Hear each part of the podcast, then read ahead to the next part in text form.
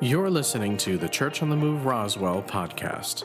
We hope this message inspires you, encourages you, and challenges you to take your next step with Jesus. Thanks for listening. Let's check it out. Um, I want to do something um, before we get started. You know, the Bible teaches us, the disciples said, Teach us how to pray, Jesus, because your prayers are effective and powerful and you get answers. Teach us how to pray. And he didn't say, My Father. He didn't start off that prayer with my Father. What do we call that, that prayer? The title of it is Our Father. Not my Father, our Father. And yet, I want you to understand that God was talking about the body of Christ. He was talking about our Father. That it's a collective thing, it's a connection that we all have, that it's there's power in it. Jesus said the gates of hell will not prevail against the church. And so, man, guys, knowing that, I know that uh, right now there's a small town called Uvalde, Texas, uh, of 16,000 people, the size of Portales, that just had 19 of their little babies shot and killed at school. I was part of prayer groups and hospital visits uh, when the Berrendo shooting took place, uh, counseling children. I spent weeks in the hospital with uh, the two young people that were shot there and their families, spent time and time and time with their families, lots of time. And just with people uh, dealing with that, that shooting, um, I can't imagine what is going to have to take place to bring healing. Yes, I can imagine. It's going to take the love of God um, to, to do that. And, it, you know, I don't like it when people have these situations happen and they um, immediately politicize them and make it about guns. And some of that makes sense. We have some sensible gun laws. We need some sensible gun laws, but um, I don't want you owning a cannon if you're my neighbor because you might blow my house up. Um, uh, or a rocket launcher. You know, I don't just don't want you to have that. Uh, so we have some, we need some sensible stuff, but uh, at the same time, guys, uh, the problem with our nation has never been, we've always owned a ton of guns. The problem with our nation is that evil has begun, begun to lead us. Our leaders uh, are not godly people, and they've agreed people have gotten together and agreed to get God out of the schools and get God out of here and get God out of there and get, and not just God, but any teachings Anything that, that, that, God teaches about love and respect, they want to use those words, but they don't even know what they mean because you can't possibly understand those things until you know the God who created love and respect and honor in kindness in compassion in empathy. Only God has those things. Only God can teach somebody those things. And, and the real issue in our nation is the, is the godless leading, and then we've allowed the godless to push God out of everything to the point where right now people are even scared to mention God in their employment. And not even 20 years ago, every courtroom in the country would side on the, on the things of God. They would say if it's a religious issue, the religious issue is going to win. Now they side the other way. And, and we, we have to understand that this is flat out evil. They could try to get into the mind of some of these people. The guy who shot the people in Buffalo, we're going to pray for them too. I should have prayed for, I was out of town when that happened, but we're going to pray for the people in Buffalo too that were shot at that shopping. Little babies going to school. Guys, the evil that, are in the, that was in the hearts of these young people, two 18, 19 year old young men, how lost are our men and our young men? Because the world has told us that moms can raise men. I'm gonna say something, moms, you can do a good job, but you can't raise a man. It takes another, it takes other men to raise men. To be, it really does. That's a godly principle, and that's the truth. Ladies, I know you love your sons, but I'm telling you what, your sons were born to rule, not to, not to serve you. And when they're about 15, you're to find out they think they are your boss. And they need to be reminded they're not your boss and never will be your mama, right? You're an authority a figure in their life, but they need to be taught that by a man. And and guys, we have so many lost young men, and mostly it's these young men that are doing all these shootings. The last one in El Paso was a young man. Um, we have all these young men; they're so lost. Uh, I mean, this young man was living with his grandmother. Um, uh, uh, they, there's no mention of a dad or a grandpa or anybody around. We have an evil that's taking place, and as the body of Christ, somewhere along the line, guys, it just can't be me in the pulpit fading all the heat in the newspaper and online. Somewhere along the line, the, whole body, it it's not an individual thing. The whole body of Christ has got to stand up to some of this and say, hey, but we're, we're Christians and we're going to be Christians. And we're going to teach at school and everywhere else where love originates from, where kindness originates from, where good, you're, you're, all, you're going to be so limited if you teach those principles without the creator of those principles being involved that really illuminates and makes those things possible in the heart of a human being. It's only God that loves and teaches us to love. To love with a, a sacrificial love, a love that will prefer someone over yourself. Only God does that. We aren't born like that. We're born the opposite direction. Mine, mine, mine. And guys, we need to we need to pray for these families in Buffalo. We need to pray for these families in Uvalde. And guys, man, we, we need to we need to more than that. We need to stand up and and not fight over guns, but but fight a moral battle for the lives of these young men who are so lost. Man, they don't even know what it means to be a gentleman or a man, or they, they have no idea how to, how, to, how to even work a job. They don't even mention this, these kids, either one of them had a job. And so we not only need to pray, but we need to do things I said we need to do things. And I thank God our church does things, but it's to take every one of us doing things. Doing things at home first, our first ministry to our family, and then and doing things and doing things outside the home. In ministering to these young men and these young women and teaching them and, and making an effort to be part of it. I, I've said this before our church is dedicated to the next generation.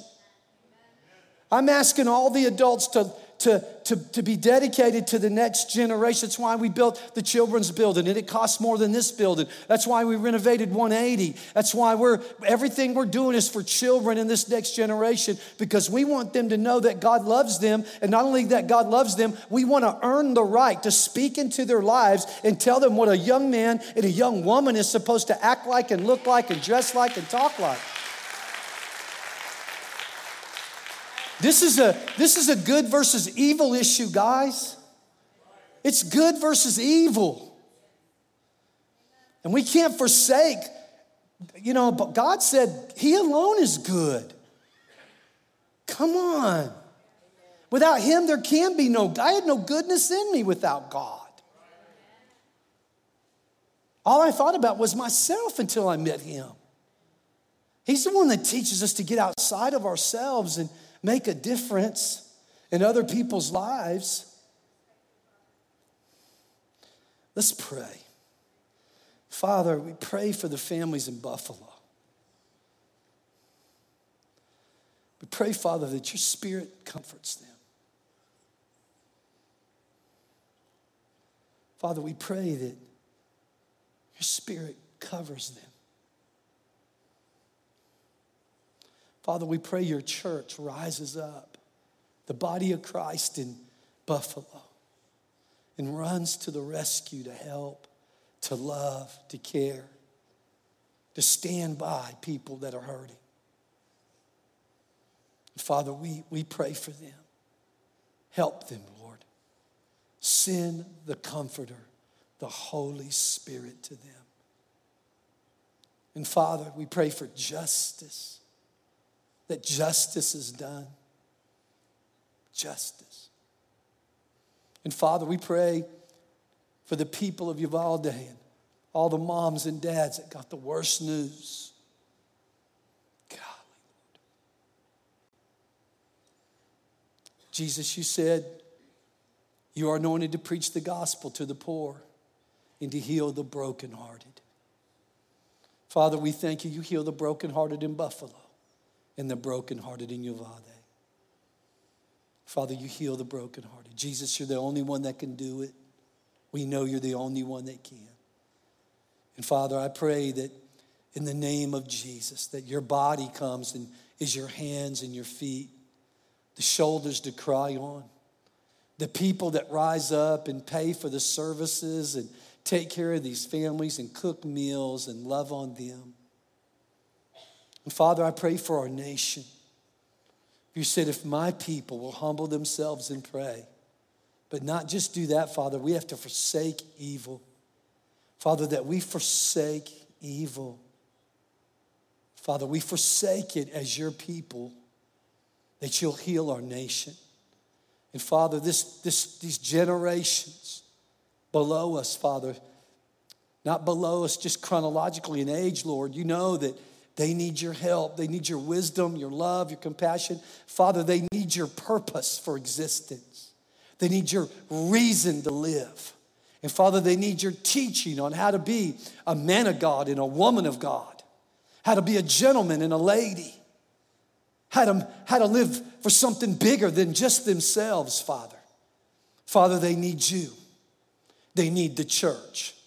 And Father, we have dedicated this church to, the, to your honor, your glory, and to reaching people that need you, and to reaching this next generation that needs to know of your power and of your love. Father, we thank you that you use our lives to make a difference and that you're pouring out your spirit and your love on these people in these cities. In Jesus Christ's mighty name we pray. And all the people of God said, Amen. Praise the Lord. You know, I, I'm teaching on idols, and it's because of idols that these things have taken place in our, our uh, what we call politics.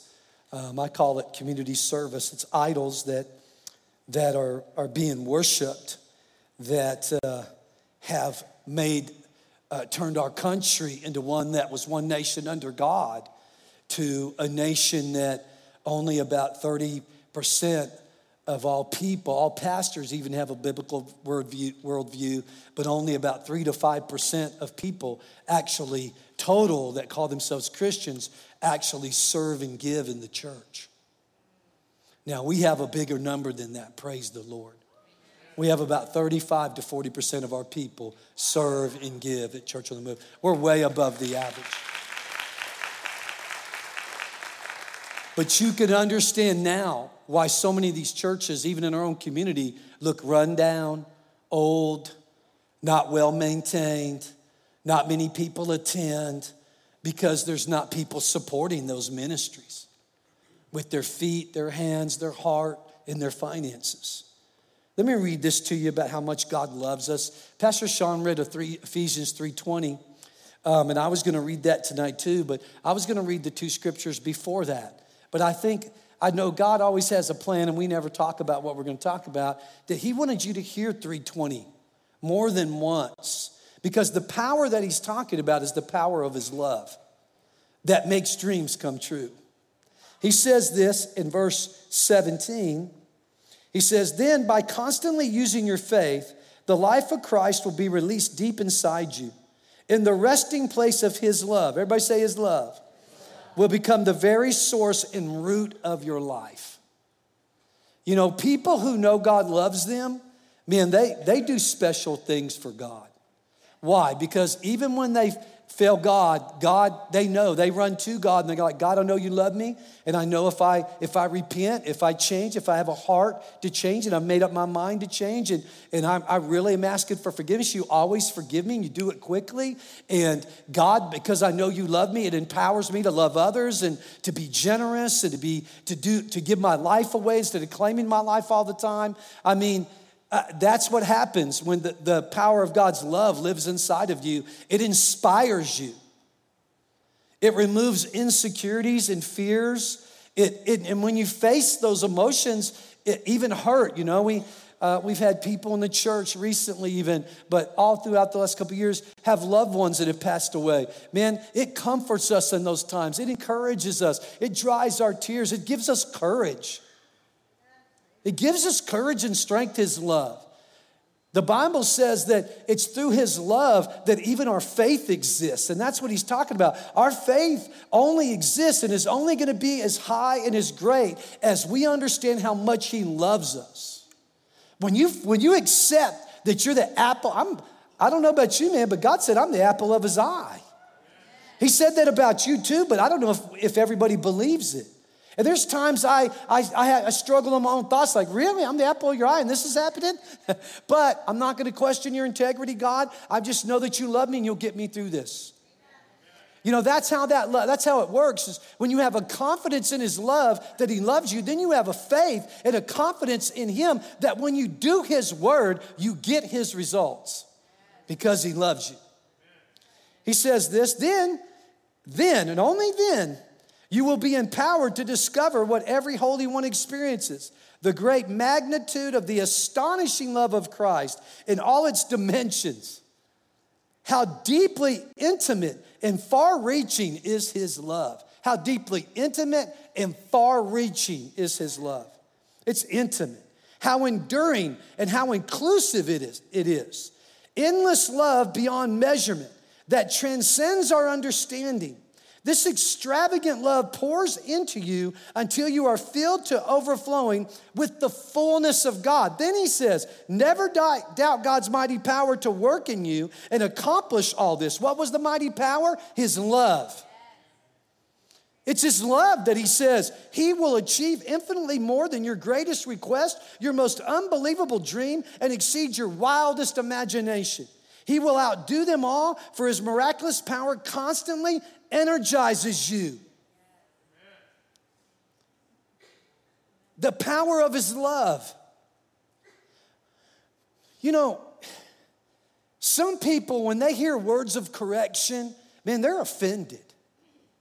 The Bible says that the sons and daughters of God desire his correction, they desire it. I pray for it. King David prayed, God, correct me. If there's any iniquity in my heart, remove it from me. Search me, O Lord. Come on. A lot of people say, Don't search me. I don't want to be searched. Don't search me, Lord. But he, Christians say, Come, search me. If you find anything that's offensive to you, anywhere in me, on me, man, you correct me, Lord. Why? Because I know you love me. The Bible says parents who do not correct their children do not love them. Matter of fact, it's, he says they hate them. They hate their children because they're going to rise up and grow up not being corrected, and then they're going to be they're going to be a mess they're going to be a mess. And when children aren't corrected in love, not out of anger or hatred or insecurities of your own, but or, or out of disappointment of your own, uh, uh, uh, your own uh, emotions, but out of love, they'll end up messed up big time. So out of love, we correct our children, and out of love, God corrects His kids. So when you hear words of correction, you need to you need to welcome those words of correction. It doesn't matter who it impacts or affects.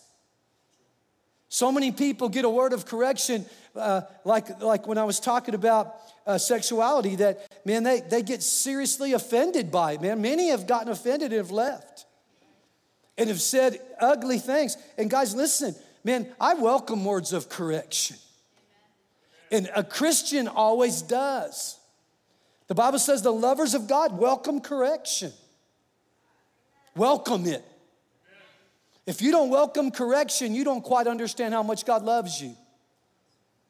When you understand how much He loves you, then you know He's correcting you because He loves you. He's trying to get something to you, not take something away from you. Amen? He's trying to bless your life. But he wants us to understand that it's by his love, his miraculous power of his love, that he wants to do amazing things through us. And it's, it's, it's understanding that love that is key to Christianity. It inspires our faith, it inspires hope, it inspires dreaming, it inspires taking steps of faith out because you trust that God loves you. That even if you fall, he'll be your safety net. It inspires us to say no to the world and yes to the things of God.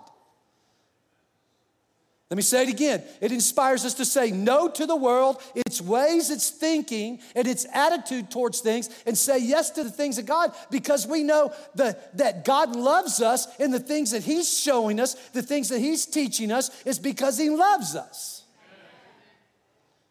And that Satan hates us. And the things he's teaching is because he hates us and he wants to come to kill, steal, and destroy our lives and those around us where God wants us to, uh, He wants our lives to be a blessing. Now, if I asked everybody, I'm not going to ask everybody to raise their hand. I think everybody in this room, if I said, hey, How many of you want to be a blessing? Oh, probably everybody would raise your hand. But, guys, the Bible says we'll know each other by our fruit. I've often said, I know nothing about horticulture. I'm always amazed by people. I have friends that I can say, "What kind of tree is it?" Oh, that's a that looks like a maple, or that's a this tree, and that's a that tree. And I'm like, man, that's cool that you know all that. I don't know any of that. But I know we went to visit Julie's cousins in California. We are at the Rose Bowl watching Oklahoma play. And uh, we were there, and in their backyard, they had a bunch of trees. And I went up to one, and there were some avocados hanging down from it, Laura. And I said, Hey, man, you got an avocado tree? They said, Yes. And I'm like, I'm glad I, I, I know that. It's an avocado tree. They also had an orange tree. You know how I knew it was orange tree? There were oranges hanging from it. They had a lemon tree. I mean, they had all these trees, and they had fruit hanging down, and it was easy to identify. And God said, We'll know each other and judge each other by our fruit. So when we talk about idols, and we've been talking about the idol of money, man, you know, you know by your fruit. All you have to do is look at your checkbook and you'll know your fruit. Or in today's world, look at your debit card, whatever you get. What do you get? Huh? A statement, your debit card statement. Online, you don't even get a piece of paper, right? Just look online. You look at that, and where your money is going will tell you who your God is and what your priorities are. Boy, it got quiet in here. It'll tell you who your God is, and it will tell you where your priorities are, where your money's going. That's the fruit of it. That's the fruit you can look at and see what kind of a tree am I, Lord? What's the fruit of the finances of my life that you've entrusted me with, that you've blessed me with? God says to people, um, I'm the one that bless you with everything. And people, He said, and some will say, Well, you didn't do the work, God. And He said, Well, who gave you the breath and the strength to do the work? That's God's response. Like, really? You couldn't even get out of bed without my permission, let alone work a job or have a brain cell move or a muscle move. He said, You couldn't do that without my permission or my creation. He said, All of it, all, all good, everything from your labor is a result of my goodness. And so when we, when we look at the fruit of our lives, that's how we know what we, what we worship. Where do you spend your time? Where do you spend your time? Where do you spend your money? What are your priorities when you think about time and money? What are your priorities? Where does your mind go? Where does your finances go? That's how you can judge your own fruit. The Bible says, judge yourself. Judge yourself before you judge others. So that's what we have to each do is we have to judge ourselves when it comes to these issues and these things. I want to show you some things in the Word concerning how much God cares and how much God loves and what God wants to do. Uh, go with me to Psalms 103. Gosh, I got 12 minutes. We might have to skip down a few. But I, I just want to encourage you. Man, if you don't understand how much God loves you, take Psalms 103 and just begin to read it. Start reading it every day till it sinks in. Read it from different versions. Read King James, read the message, read the passion like I'm reading here. Just begin to read Psalms 103. And when you get a hold of it, you'll understand how much God loves you. He says this He said, With my whole heart, King David wrote this song, with my whole life and with my innermost being. I bow in wonder and love before you, the holy God. He didn't say he bowed physically. He said, he said from his most inner being, his heart bows. When we sing songs and talk about bowing, man, I focus on my heart bowing. Father, my heart, my way, my will, my life, I bow it to you. That's what he said. I bow in worship from, from my heart, my will. I bow it to you. Yahweh, you are my soul's celebration. How could I ever forget the miracles of kindness you've done for me? You kissed my heart with forgiveness in spite of all I've done. You've healed me inside and out from every disease. God said He deals with your spirit first, and then He deals with your physical body. He deals with your spirit, your soul, and then your physical body. He wants you to be whole. He wants us to be whole. He said, You rescued me from hell and saved my life. Golly, when's the last time you just thanked God from rescuing you from hell and saving your life to heaven? When's the last time you just said, Thank you, Father? Thank you. When is the last time you've sung a song here in worship to Him because you're thinking about, God, you saved my life. I knew where I was going and the direction my life was taking me. I knew the decisions I'd already made and the trouble I was already in. God, I don't know where I'd be, even with the stuff that's going on around me and the junk that's taking place in my life. I don't know where I'd be without you. I, it would be a thousand times worse, and I would have no strength to even endure the stuff I'm dealing with, let alone all the other junk that would be in my life because of my poor decisions and the, the things and the people I would be running with and the things I'd be up to. When's the last time you just lifted your hands and worshiped and said, Thank you for rescuing me from hell? Then he says this You satisfy my every desire with what things? What desires? Every desire with good things. You've supercharged my life so that I soar again like a flying eagle in the sky. Wow. That's how much God loves us. That's what He wants for us. That's what He wants to do for us. But you have to recognize it. Does that mean your life's trouble free? No, David's life was definitely not trouble free. Some other people caused him trouble. He caused himself trouble. I mean, he's a human being. All of us are going to have other people cause us trouble, and we're going to cause ourselves some trouble because we're all human beings. But man, when you serve the Almighty God, the loving God, He's gonna be there to forgive you. He's gonna be there to lift you up. He's gonna, he's gonna be there to clean you off and cause you to soar again over life instead of life soaring over you. If you understand how much He loves you, if you welcome His love, His correction, His, his words of wisdom, His words of life, that He speaks to us all about life. And God doesn't make it all woo-wee, woo-wee. I mean, it's very practical, right? What God speaks to us is so practical. He talks about everyday life. It's practical. It's practical wisdom, but it's deeply spiritual. Don't mistake it because it's practical, that it's not deeply spiritual. And when you understand how deeply spiritual your everyday life is and how it functions and flows, man, when you, when you understand that, you're gonna understand uh, what I call compound interest. Compound interest, man, it, it accrues quickly, will stay on top of you if, if you're in the negative. But if, but if you're, if you're if you're sowing into God's kingdom, you're accruing compound interest. He said, one day, just wait on me, you're gonna reach a, you're gonna reap a harvest of all that you've sown. You've sown love, you're gonna reap it. You've sown kindness, you're gonna reap it. You've sown finances, you're gonna reap it. You've sown compassion, you're gonna reap it. You've sown service, you're gonna reap it. Just hang on because I will repay you for what you've sown. In this gathering, the, he, the, if it's taken a while for you to see the, to, for you to see the, the harvest, it's because it's gathering compound interest. It's building up on you. Don't think it's going this way, it's going this way. Some of you might want to start praying, God, wait a little longer. I want some more. Come on. Make it bigger. Most of us don't pray like that, do we? But if you trust God and you trust in His love for you, you get a different attitude towards time. Time is on your side, not against you. If you understand that God loves you, it's on our side.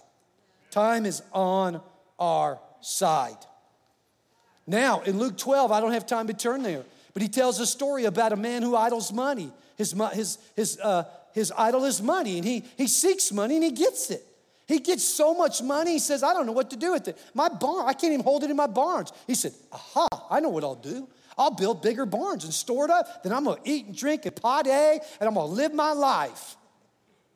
And then as soon as he did that, God said, You fool. He said, Tonight your life is going to be taken from you. Tonight you die.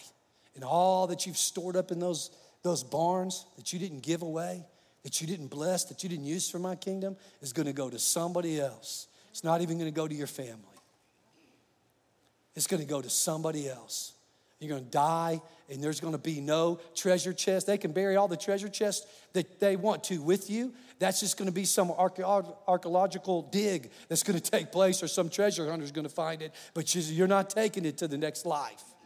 All these people that thought they were the Egyptians, the, the, the dynasties in China, and all they buried, they buried them with people, they buried them with horses, they buried them with treasures. All that stuff is all still there. We're digging it up because it doesn't go with you. And that's what he said to him. When you idolize money, that's what happens. But when you build treasures in heaven, but when you build treasures in heaven, it'll, it's wait, your treasures are waiting on you. They will go with you because those treasures are people. People you invested in people you loved, people you served, people you cared about, people you prayed about that you don't even know. I don't, don't know any families in Buffalo or Uvalde, Texas. God knows them. He knows that prayer was sincere from, I hope, all of us.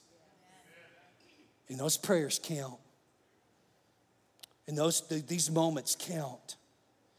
And in order to make your life count, you have to learn how to live with a trust in God. In Matthew 6, he talks about we talked about this last week. He talks about serving God or mammon uh, the God of money, you should serve. Either you're going to seek money or you're going to seek God. And then he talks about right after that, he said, Why do you keep worrying about money? Do I not take care of the sparrows and the flower, the weeds and the flowers and all these things? He's like, I love you more than a thousand sparrows, a million sparrows. I love you more than these flowers. You're the, you're the apple of my eye. Like I said, you're the, you're the one I'm focused on. I, you're the object of my love. I love you more than these things, yet they don't worry or fear or fret about what's coming tomorrow or what's not coming. They, they man, they know God's going to provide. They don't worship money. They do with money what God says to do with money. Can I say something to you, church, that in those watching online, I'm glad you're with us tonight, that, man, you can despise God without saying you despise God. What do you mean by that, Troy? This is what I mean. Malachi 1, verse 6 and 9. Can you put that up there for me? A son, a son honors his father, and a servant his master. If then I am the father, where is my honor? And if I am a master, where is my reverence? Says the Lord of hosts. To you priests who despise my name, yet you say, In what way have we despised your name? Next verse. You offer defiled food on my altar, but say, In what way have we defiled you? By saying, The table of the Lord is contemptible. Next verse. And when you offer the blind as a sacrifice, is it not evil? And when you offer the lame and sick, is it not evil? Let me just stop right there. Keep that verse up there uh, what was happening was is the people said it's not worth serving god anymore. So we're instead of bringing our first and our best of our finances to god our fruit of god our what the fruit of our labor they were supposed to bring their first and their best. They started saying instead of the best lamb uh, give me that that one's dying anyway. Give me that dying one. Let's go sacrifice it. And the priest would receive it. Let me give you a modern day deal the pastors who do not teach on first fruits, on tithing and generosity and giving, they're the, they're the priests that are defiling the house of God because they're receiving stuff that's not the tithe and is not honorable and is not faithful and it is not because of honor that people give it. They're trying to get a get rich quick scheme or, or not at all. And, and they're receiving this defiled offerings. And I'm telling you, not a lot of pastors are going to preach when I'm preaching tonight.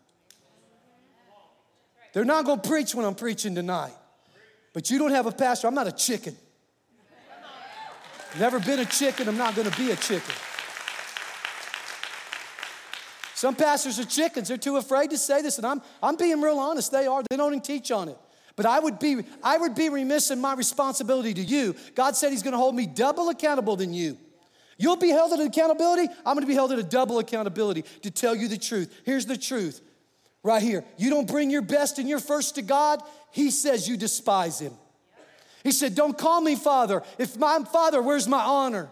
Don't call me king and Lord. Lord means master. Don't call me Lord. Where is my respect? How come you don't honor and respect me and bring me what uh, you're supposed to bring? How come you don't serve me like a father or serve me like a master? You know, so many people in the church are like teenagers. Any of you had teenagers in your house? You know, serve me, feed me, pay all the bills. Some grown adults come to church, serve me, feed me, help me, bless me. But they're not looking to be a blessing.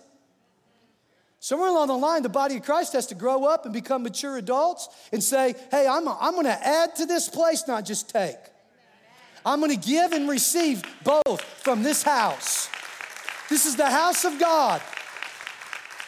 And we need people that are grown up that say, I'm gonna take my responsibility. I'm not only gonna give, but I give to this house, I'm gonna serve in this house. And I'm gonna receive from this house and give from this house, just like you do in a family that's functioning properly. He said, Offer it then to your governor. Would he be pleased with you? Hey, give, give your uh, give less to the IRS than what they demand. That's what he's saying. Go ahead, tell the IRS you're not going to give it to them. Tell, tell the New Mexico tax revenue office that, hey, hey, I'm going to call them up and say, hey, hey, hold on a second. You're here to serve me. I'm not here to serve you. I'm not going to do anything in this state, and I'm not giving you my tax money. I, I'm not giving you any, you just, you're not getting my taxes. Tell that to the IRS, tell that to the New Mexico uh, uh, uh, Revenue Department, and you're going to end up in the hooskow. The hooskow is an old word for the jailhouse. You're going to end up in a lot of trouble, right? He's saying that. Tell that to the Roman governor, or tell that to your governor, your king, that you're not going to pay taxes to him. See what he does. Is God not greater than the government? Julie and I pay our tithe before we'll pay our taxes. Amen. We pay our tithe before we buy groceries. We have proven that in our own lives. We have faced buying groceries or paying our tithe. We bought, we paid our tithes, and God took care of the groceries. I'd rather tithe than pay my house payment. I'd rather tithe than buy a new vehicle. I'd rather tithe than do anything else. I'm going to tithe for. This is just me. This is just me because my Father is due the honor. He, does, he, he gives us everything we have in this life, every good thing He's given me. And I'm going to give Him honor as my Father, and I'm going to give Him honor as my Master. Jesus is my Lord. I'm submitted. I'm submitted. And man, I'm so glad someone taught me this a long, long time ago about how to submit my whole life and how to not worship money, but worship God. He said, Would he accept you favorably, says the Lord of hosts?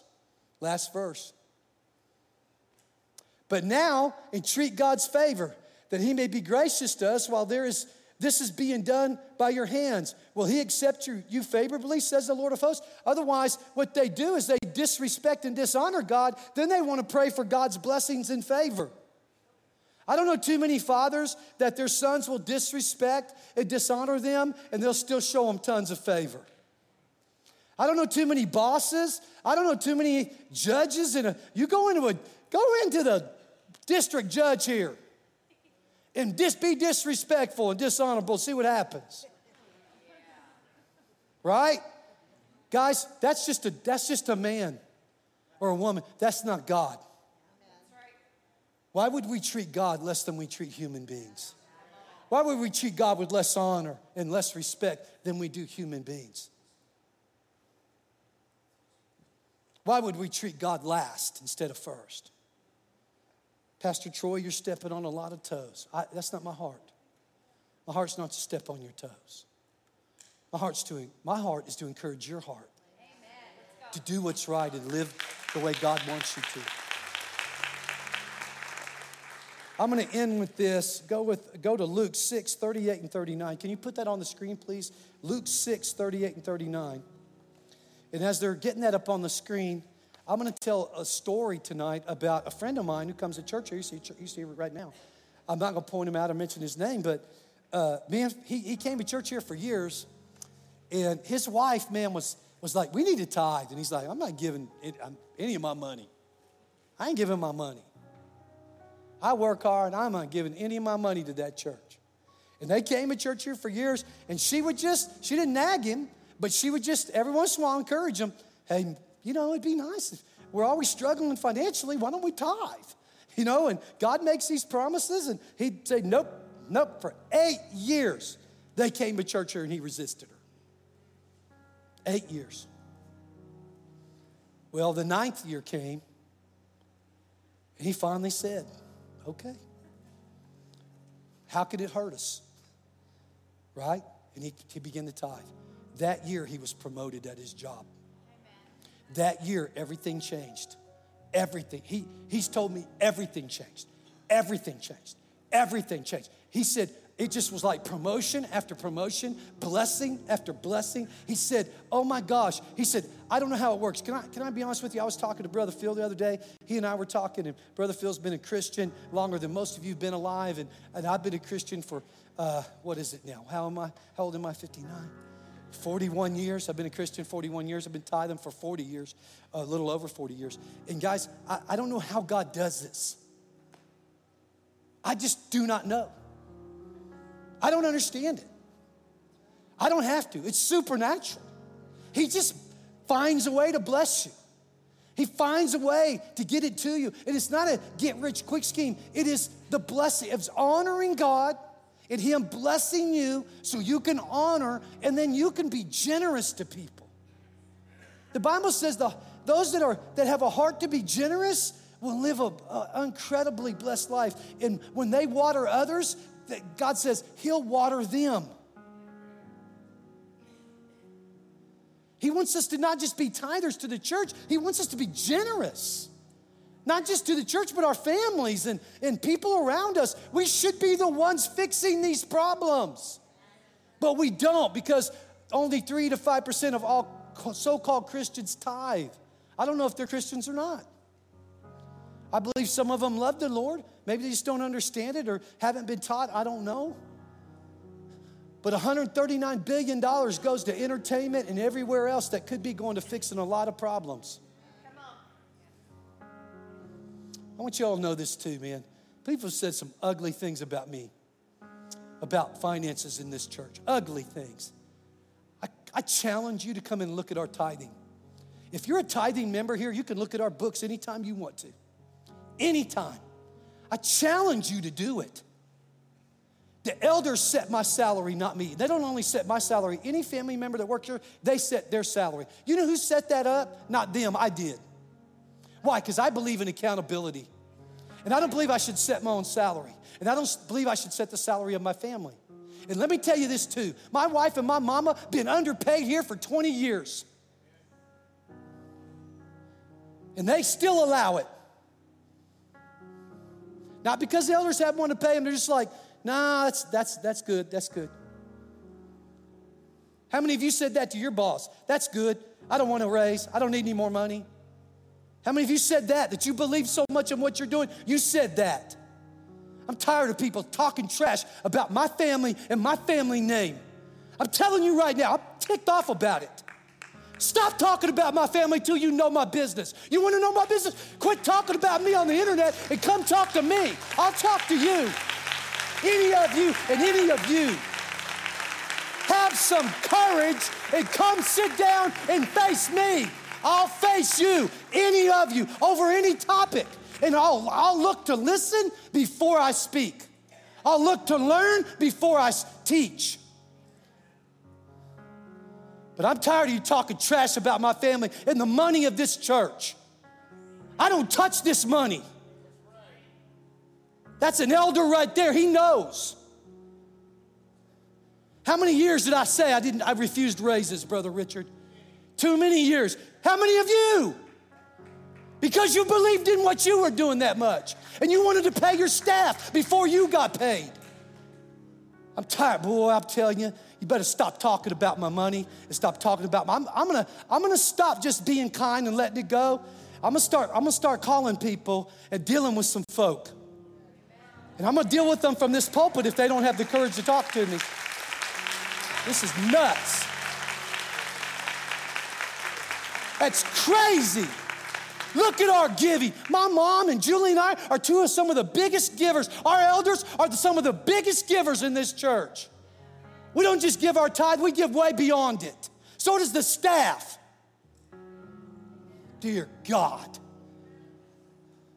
And I'm telling you, some people aren't going to make it through this life very well if they keep running their mouth about the people of God in this church. Mark my words. You see what happens to a lot of them that leave here yakking? It's going to get worse. Mark my words. God spoke to me about this this morning. He said, It's going to get worse on those yapping. Keep yapping. Watch what God does. He said, Give generously, and generous gifts will be given back to. You. Give generously, and generous gifts will be given back to. You. If God said it, why wouldn't we just do it? He said, shaken down to make room for more. Abundant gifts will pour out upon you with such an overflowing measure that it will run over the top. Your measurement of generosity becomes a measurement of your return. That's God's economy. That's how God does things. They used to call us the poor church. Ah, oh, that poor little old church down south between the jail and the dump.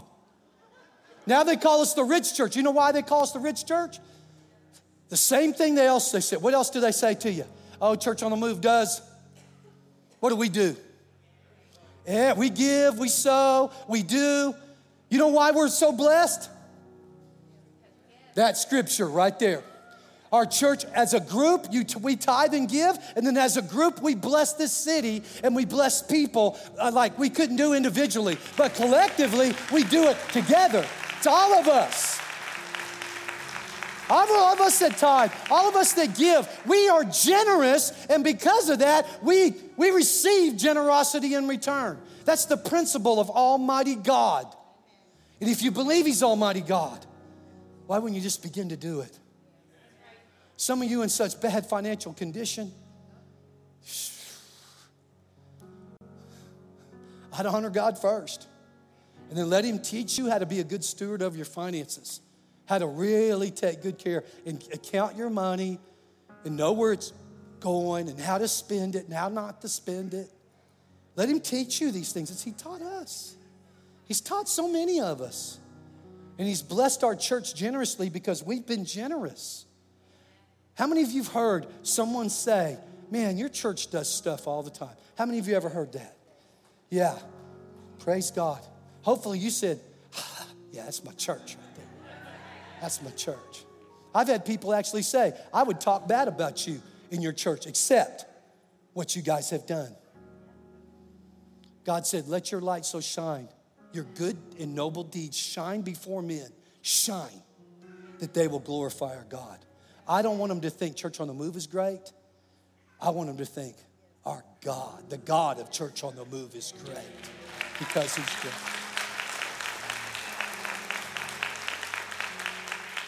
Guys, I, I don't apologize for losing my temper like that. After, after 20, almost 21 years of people talking trash about my family, I'm, I'm getting done. I'm getting really done of it, especially when it comes to finances. That's just ridiculous. It's ridiculous. Our blessings come because we're tithers and givers. That's why we're blessed. And that's why you'll be blessed. If you'll honor God Treat him like a father and your master, your Lord, and he will bless you. Bless your life. Let's all jump in here together. Do it together. Amen. Listen, every eye closed. Father, I thank you that we don't serve the God of money. Our idol's not money, Father. Our God is you. God, you said in your word, what profit a man to gain the whole world and lose his soul? Oh, Father.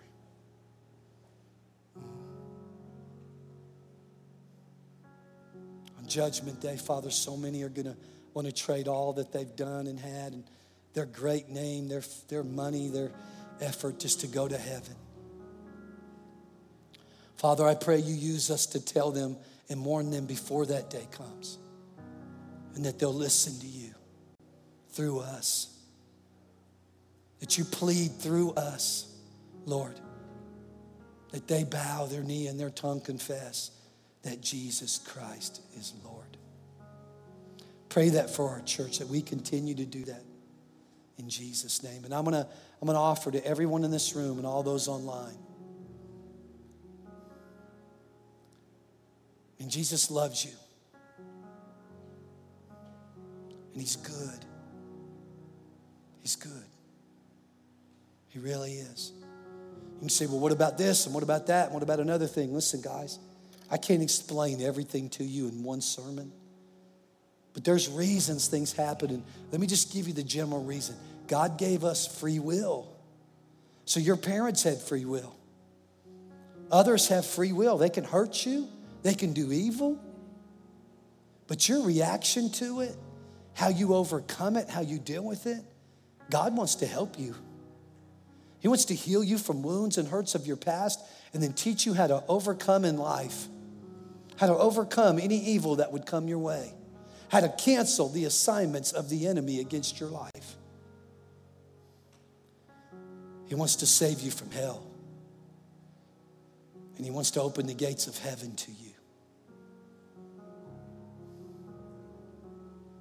So if you're not right with Him, you've never prayed, or you've, you've been worshiping money or some other idol, man, you've just been doing your own thing the idol of self.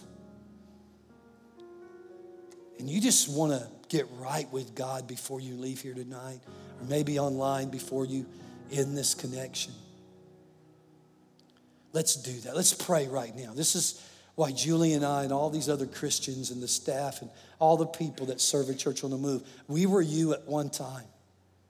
And we sat in the church and someone told us of how much Jesus loved us and told us that He is God. Whether we like it or not, He's God. He's not stepping down from His throne. And before He can be your friend, He has to first be your Lord and your God. Before He can be your Father, He has to be your Lord and your God first. And He's ready to receive your life, but He won't take it from you. He won't make you. You have a choice to serve God or Satan. It's that simple. You have a choice to choose heaven as your home when you die or hell as your home.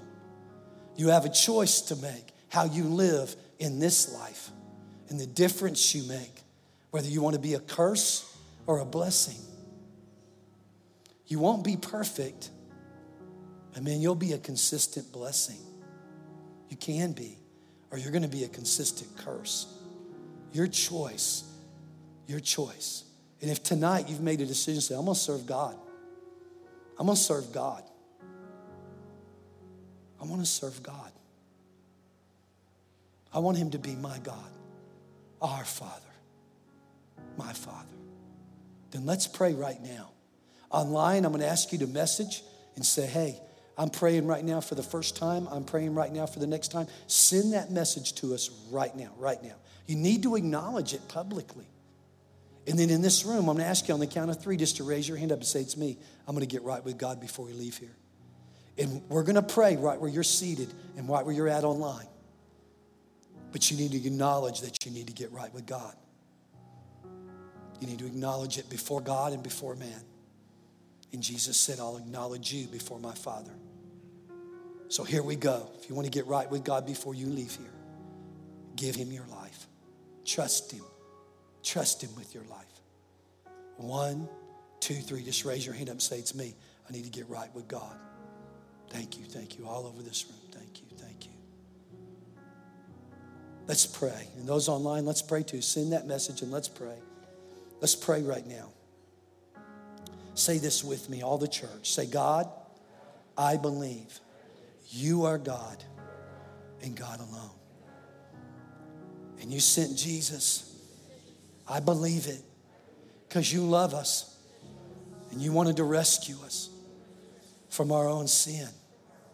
So Jesus took our place on the cross and he became a curse, the curse of sin for me, for everyone who believes it. And you raised him from the dead three days later, and he's alive.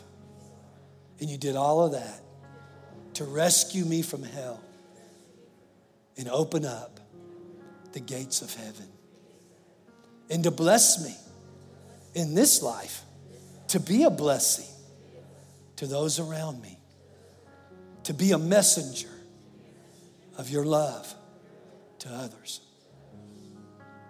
And because I believe that, I ask you, Jesus, to be the Lord of my life.